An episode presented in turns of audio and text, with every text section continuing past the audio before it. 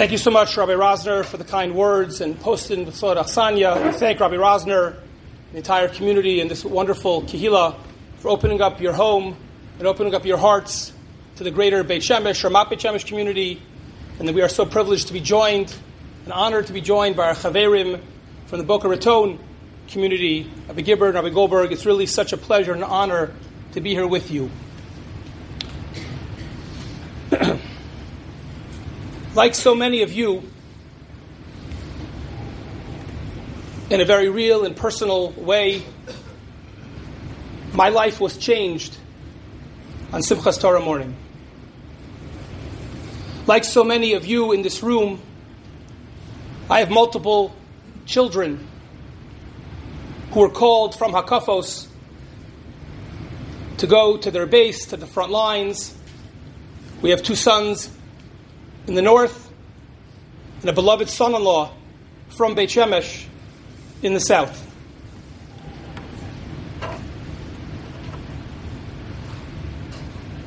Like so many of you, I haven't had a good night's sleep in two and a half weeks. Like so many of you, I've lost about nine pounds. Not all has been bad.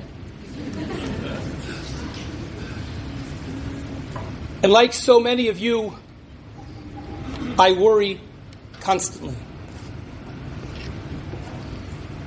I've been asked more than once, both in my community in Ramat Beit through my work with Tzalash that Rabbi Rosner alluded to, and in various other forums to share my story, to give some perspective. And I always have emphasized that our story, my children's story, it's not unique and we're not special. We're one of hundreds and thousands of families in Eretz Yisrael going through the same thing. I know this evening was dubbed an evening of chizuk. I think it's the third or fourth such event that I've been privileged to be a part of. And each one of them I have felt and even to some extent articulated the same thing. I don't feel strong. How am I supposed to give you strength when I'm not strong? I'm scared. I'm not depressed, but I'm scared. And not just for my sons and my son in law. How many of you are like me? You look at your children at home. I look at my beautiful grandson, and I have to chase away the dark thoughts. I'm not strong. How am I supposed to give you chizuk if I can't be mechazik myself? And yet, each time I've been asked, I've done my best to say something, not because I feel like I have what to say, but if I can echo a famous comment of Rav Kook, I talk not because I need or want to talk, but because I can't be silent.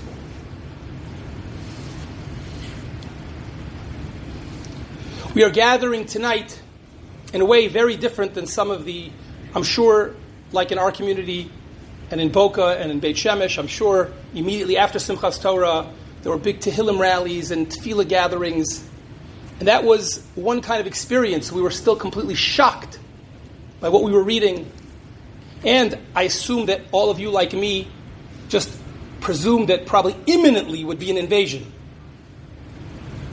And for reasons that are above anyone's pay grade, in this room, I assume, we find ourselves at a period of limbo. Do you know that there are a half a million soldiers right now around the country? 200,000 in Sadir, the standing army, and 300,000 miluimnikim that were called up within a day or two. They're just waiting, we're waiting, and we pray that our leaders have the siyata d'shmaya to make the right decisions, not only about what to do, but about when to do it. But we gather in a certain sense of limbo. And everyone, I assume not just me and my family, everyone is asking the same question when are we going to go in? The soldiers are asking, You don't have to have inside knowledge to know that the generals are asking. Am Yisrael is on Shpilkis. When are they going to go in? So I have a secret to tell you. We're already in.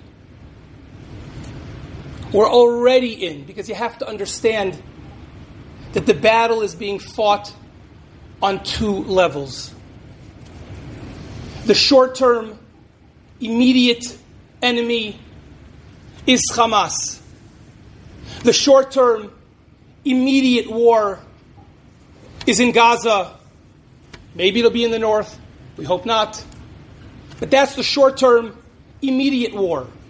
And the short term, immediate mission is peace. Peace from strength, peace with security. That is true. That's the short term, immediate war. And we're waiting to go in. But there's also a long term war. There's a long term enemy that isn't from without, but is from within. The long term war has not lasted two and a half weeks, but 2,000 years. Our enemy in the long term isn't Hamas, but Sinas Chinam. It's the oldest enemy the Jews have had. It's been our Achilles heel since the time of Bayis Sheni. And the mission for the old and long war isn't defeat. It isn't vanquishing Hamas. It isn't peace. The mission of the long war is achdus, is being together. And the secret weapon that we have in the long war isn't the Iron Dome or the space lasers or who knows what tricks Tzahal have up their sleeve. The secret weapon is Ahavas Yisrael. And on that war, we're already in. And we've been fighting since Simchas Torah. The front is not the south, it's not even the north. The front is throughout the entire Jewish world. We're at war with what has been the longest enemy that has plagued the Jewish people. And we're winning. We are winning already. As was alluded to so eloquently by Rabbi Gibber. There is no one in this room, I say that without any shred of doubt, who has experienced even a scintilla of the level of achdus that we have seen over the last two and a half weeks. Not long after we made Aliyah was the terrible summer of the kidnapping and the murder of the three boys and what came after that. And there was incredible achdus in the Jewish world then, and certainly in Israel, and it doesn't even come close to the achdus that I and we are all feeling and experiencing over these last two and a half weeks. There aren't 500,000 soldiers, there are 16 million soldiers, because every one of us, every one of us is not a reservist, but on the front line. And we are combat soldiers in the war for Ahavas Yisrael, for Achdus, and we're already in, and we are winning unprecedented Achdus, inspiring, unforgettable Achdus. Many years ago, I read a story. I can't tell you I know all the details, but it's one of those stories that's too good to verify. And there was someone who came from a more Litvisha background was actually a brilliant young Talmud Chacham. I won't mention the name in case I have the facts wrong, but at least in the version of the story I'm familiar with, who became exposed to sometime in the immediate aftermath of the Holocaust and the transition from Europe to America with a bunch of Satmar Hasidim and others from Hungary. He, as was universally accepted in the greatest of Litvish yeshivas of the day, was clean shaven. And if he wore a hat, it was gray. Of course, the Hungarian based Hasidim, very different outlook about many things. But as you, some of you may know, Satmar in particular, most Hasidim, but Satmar in particular, particularly strident approach to the need for a beard. They hold that shaving, even with an electric shaver, is an Isser Da'oraisa. And Chukas Akum. So probably two Isser Da'oraisa. And this wonderkin of a Talmud didn't have a beard, and they went to tell Rabbi Yoel, Satmarov, and they were complaining, they were mizalzel. And the Satmar Rov, no less, someone known for having passionate beliefs, looked at his Hasidim with love but condemnation. And he said to them, You know, you're right, Taka. One day when this Talmud Chacham gets up to Shemayim, they'll say to him, Reb Yid, where's your beard? But when you get up to Shemayim, they're going to say to you, Reb Beard, where's your Yid? Because no less than the Satmar Rebbe, who had strong views, but he understood at the end of the day, a Jew is a Jew is a Jew. And we are family. I want to share with you a beautiful and powerful insight of the Chassam Sofer. He's commenting on the Pasuk in Tanakh, Hasam Gvulech Shalom. Make your border peaceful. Hasam Gvulech Shalom. He explains in his commentary to the Chumash homiletically what the Torah, what the Tanakh is telling us so powerfully is that in life, everyone has a gvul. Everyone has a border, a red line that they won't cross. No matter how passionately they believe about a particular item and they're willing to go to the mat for it and fight for it. But everyone has a gvul, a price that they're not willing to pay, a line that they're not willing to cross. And says the Chassam Sofer, for a lot of people, it's their kavod, They'll do everything until it compromises their kavod. Then all of a sudden they're willing to give up. For other people, it could be money. For other people, it could be jealousy. All sorts of things that people, no matter how much they may sincerely feel about something, but they won't go over that line. Says the Chassam Sofer. The Tanakh is telling us, Hasam, Hasam Gulvulech Shalom. No matter how strongly you feel about something, I'll read you his words because they're too powerful for me to paraphrase.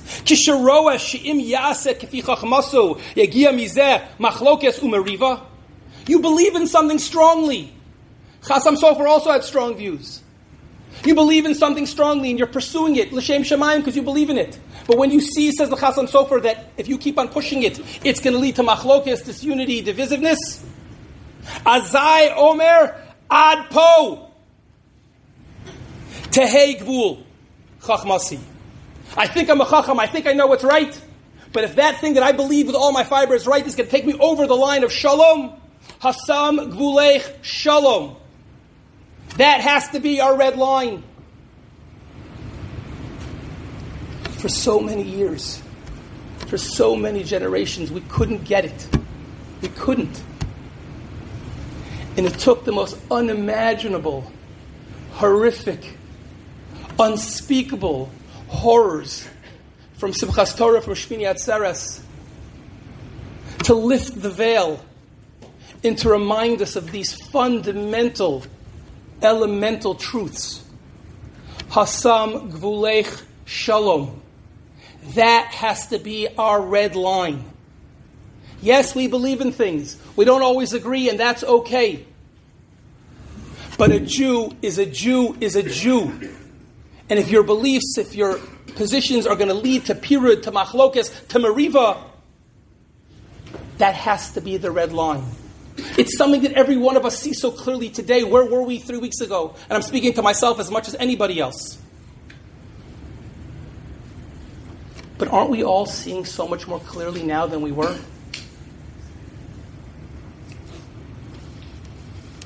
I want to conclude, if I could, with a true story that just happened the other day. Rav Rosner was kind enough to mention my work with Tzalash, which is an organization which didn't discover the IDF on Simchas Torah. We've been serving them for over 10 years, providing emotional and spiritual and religious support for the Chayalim, So many people in this room and in our community have benefited, and Mirtzeh Hashem will continue for so many years to benefit from our services. And just today, as I've done so many times in the last two and a half weeks, but just today, I spent the late morning and early afternoon with a group of Golani soldiers, all reservists, who were called up and are currently based out of the Yishuv of Eli in the Shomron. For those of you who are familiar, in the best of times, it's not the nicest neighborhood. Eli is beautiful, but the neighbors, not so much. So we all understand if that's true in normal times, given what's going on now in the south, those areas are raging. Eight of the soldiers are guarding the yeshuv in four man rotations, and the rest are patrolling the area. Ma'atzar, they told us that just before we got there overnight and this morning, they arrested, in their words, 11 Hamasniks. And they made sure to tell us don't let the world think that Hamas only exists in Gaza.